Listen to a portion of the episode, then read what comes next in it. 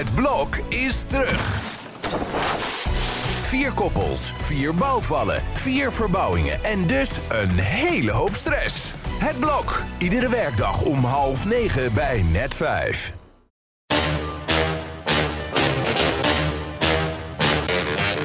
Dit is Strik Privé. De dagelijkse showbiz-update met Evert Zandgoeds en Jordi Versteegde. Uh, voor de donderdag, morgen trouwens, Evert, gaan we weer iets heel bijzonders doen. Uh, wegens succes verlengd, kunnen wij zeggen, toch? Wat gaan we doen dan? Nou, de XXL-versie van de Vragenrubriek. Oh. Ja. Oh, ja. Podcast.telegraaf.nl. Ik zeg het maar alvast. Voor al je vragen voor de persconferentie aan Evert gesteld. Vorige week hadden wij het uh, uitgebreid over de mannen van vandaag en site. We vonden toch wel dat ze een beetje ja, raar omgingen met dat nieuws in het Midden-Oosten. Deze week kunnen ze het weer wat luchtiger maken en hebben ze het over Sylvie Meijs. Wat vind je daarvan? Nou, dat is wat een uiterste in het andere natuurlijk. Maar ja, Sylvie Meijs is Sylvie Meijs. Dat is voor ons al bekende kost. Maar voor die mannen waarschijnlijk wat nieuws. En ja, de aanleiding was natuurlijk dat rare filmpje uit Duitsland waar haar naar de liefde leven uh, gevraagd wordt. En in plaats van erover te zeggen dat ze dat niet over wil hebben gaat ze heel rare gezichtjes trekken en zitten zwijgen en zitten giechelen. Totdat ze hoopt dat haar persagent ingrijpt en die uh, een verslaggever een draai om zijn oren geeft. Ja. Wat ik zeg, het is Sylvie. En uh, ik moet er eigenlijk ook wel om lachen hoe zij haar eigen perfecte plaatje creëert. Ja. Maar ja, het is natuurlijk ook niet zomaar hè, als je trouwt en anderhalf jaar later alweer gaat scheiden en de grote liefdes introduceert met wie je uh, el elk jaar in, in Saint-Tropez zit en de foto's naast elkaar ziet. Het zijn dezelfde foto's, maar steeds met andere mannen. Maar zij moesten er nog erg om lachen. Ja, is trouwens Wim Belen haar nieuwe vlam iemand die mee op de rode loper gaat uiteindelijk? Houdt hij van showbiz, denk je, of niet? Weet ik niet. Hij, hij, was tot nu toe een beetje onder de radar. En daar was misschien ook wel reden toe. Want ja, zakelijk is hij wel heel succesvol. Maar ik, ik denk dat hij dat uh, succes in, in zijn eentje wil, wil, niet aan de grote klok wil hangen. Ja. Hoewel hij wel uh, quote af en toe te woord gestaan heeft. Maar bij quote is het ook zo van, nou uh, zeg het maar, want we schrijven het toch. Dus dat is vaak een keuze geweest om, om, om quote een interview te geven. Om het een beetje van je lijf te houden. Ja. Maar of hij het nou echt gaat opzoeken en met haar op rode lopers gaat verschijnen. Ik vraag het me een beetje af. Ja. En uh, ja, wat we over hem weten tot nu toe en wat uitgebreid in de privé staat deze week, blad, is uh, ja, hoe het met zijn vrouwen omgaat. Als hij ze zat is, dan is hij ze ook zo zat. En hij is er heel trots op dat hij binnen veertien uh, dagen ges gescheiden was, sealed en, en alles. Dus gewoon door te zeggen van ik hou niet meer van je. Ja. ik, ik, ik hou ermee op met dit huwelijk. En teken hier maar en dan krijg je dat. Nou, bij wie uh, Wim altijd nog een lesje in de spotlight staan kan volgen is Johan Flemmix. Want die is er helemaal niet vies van, uh, weten we. En nu is je weer opgedoken in Lang Leven de Liefde. Nou ja. Die is erin gespecialiseerd. Vroeger al natuurlijk met zijn uh, vlieg hem eruit en keep hem erin. en hoe het allemaal heet. Ja, ja het is Johan Flemmix met zijn Paleis Soesdijk. Ik weet toch dat ik naar een kopie van Paleis Soesdijk in...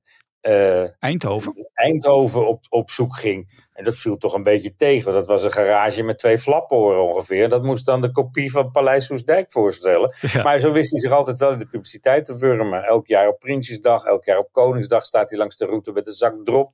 en, en nu zit hij inderdaad... Uh, voor zichzelf komt hij even op, want hij zoekt een vrouw. Je gelooft het niet. Nou ja. En uh, die denkt hij te vinden in Lang Leven de Liefde. Het levert vermakelijke televisie op. Al was het voor Johan niet meteen het instant succes wat hij uh, verwachtte. Want hij werd niet herkend. Ik zit heel de tijd te denken. Ik hoop niet dat ik wat verkeerd zeg, maar ben jij Johan Flemmix? Ja, zie je wel. Oké, okay. ja, goed. Ja, ja, ja. Ken je dan als, nou, kennen, als artiest, maar dat zegt nog niks over de man, Johan. Nee, nee, nee. Nee. Soms Nee. is het totaal anders dan wat je, wat je ziet. Ja, wat hier aan vooraf ging is dat ze inderdaad eerst elkaar helemaal voorstelden en zo. En ze waren al lang en breed bezig. En toen aan het einde van de dag kwam zij er pas achter dat het inderdaad Johan Flemmix was. Nou ja, Toen viel het kwartje. En het feit dat het nog een kwartje is, terwijl we al sinds 2001 de euro hebben, dat geeft wel aan hoe langzaam het ging. Maar het, is, uh, ja, het, het, het, het, was een beetje tegenvallen voor. Maar de opluchting was groot toen ze het alsnog door had. Ja, ja. vanavond het vervolg daarop. Ja, we hopen natuurlijk uh, met z'n allen dat Johan uiteindelijk gewoon de liefde gaat vinden in dit programma. Goed, we gaan naar een zangeres die al 25 jaar niet meer onder ons is. Eerst even een fragment. Mexico, Mexico.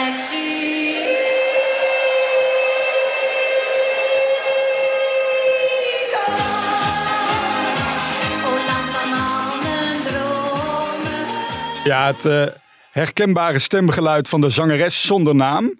Maar er is nu een rel rondom Het haar. was al in de zeventig, hè, toen ze dat nog steeds live stond te zingen. En met die krachtige stem, dat kleine vrouwtje. Eh, eh, ja, het is wel een fenomeen geweest. Al 25 jaar niet meer onder ons, zeg je. Ja, dat is, eh, dat is zo. En er wordt maandag uitgebreid bij stilgestaan in Paradiso. Kijk, maar toch is er nu, hè, ze is al lang niet meer onder ons, maar er is toch ook een rel rondom haar gaande. Nu heb jij vandaag opgetekend eh, in de Ja, krant. een van de partijen die het organiseert is Omroep Max. En die hadden bedacht dat het wel leuk zou zijn als alle gouden platen van de zangeres eh, in Paradiso zouden hangen. En daardoor kwamen ze terecht bij de erfgenaam van de zangeres, haar voormalige boekhouder, die de hele BV geërfd heeft. En eh, die, die, ja, die beheert alles wat er, wat er, wat er achterbleef in.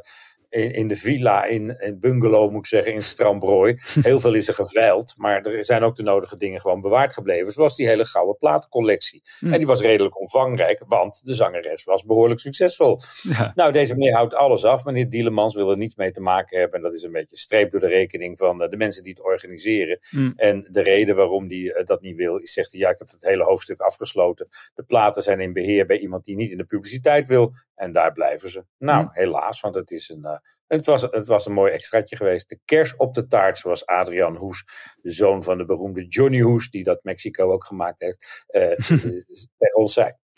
Om wie het ook al een tijdje onrustig is, is Thijs Reumer natuurlijk. Ik eh, hoorde trouwens van mijn partner dat hij hem nog zag fietsen in Amsterdam. Dus hij verbergt zich niet. Maar er zijn wel allerlei BN'ers ook die afscheid van hem nemen. Hè? Nu ook Chantal Jansen. Ja, en dat zag je vorige week ook altijd. Dat is dat televisiering gala toen Peter Pannenkoek er een keiharde grap over maakte. Ja. En Victor Reinier eh, smakelijk zat te lachen. Goed van de regie dat ze hem in beeld hadden. En eh, tien punten toen ze hem eh, ook nog lachend in beeld kregen.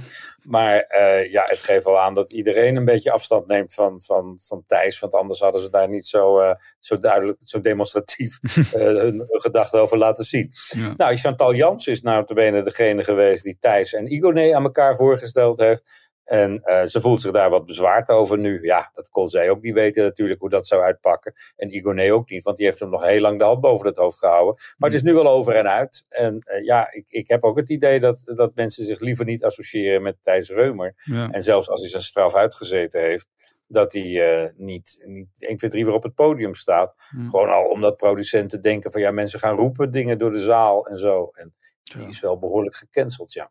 Hij moet daarna eerst sowieso maar eens een keer een goed interview gaan geven. Hè, om tekst en uitleg te geven bij die hele Waar situatie. fietste die? Hij fietste in Amstelveen. Eh, dus eh, ik weet niet waar hij naar op weg was. Maar ergens in Amstelveen. Bij ons in de buurt in Amsterdam. Ja, dat is toch Oh, ja, spannend hè? Nou nou ja, ook eens uitkijken. wij gaan daar gewoon zitten met ons stoeltje langs de weg. Komen we hem vanzelf een keer tegen. Maar eerst zitten wij morgen weer in deze podcaststudio. Dus met de vragenrubriek XXL podcast.telegraaf.nl. Daar kunnen je vragen naartoe. Tot morgen, Evert.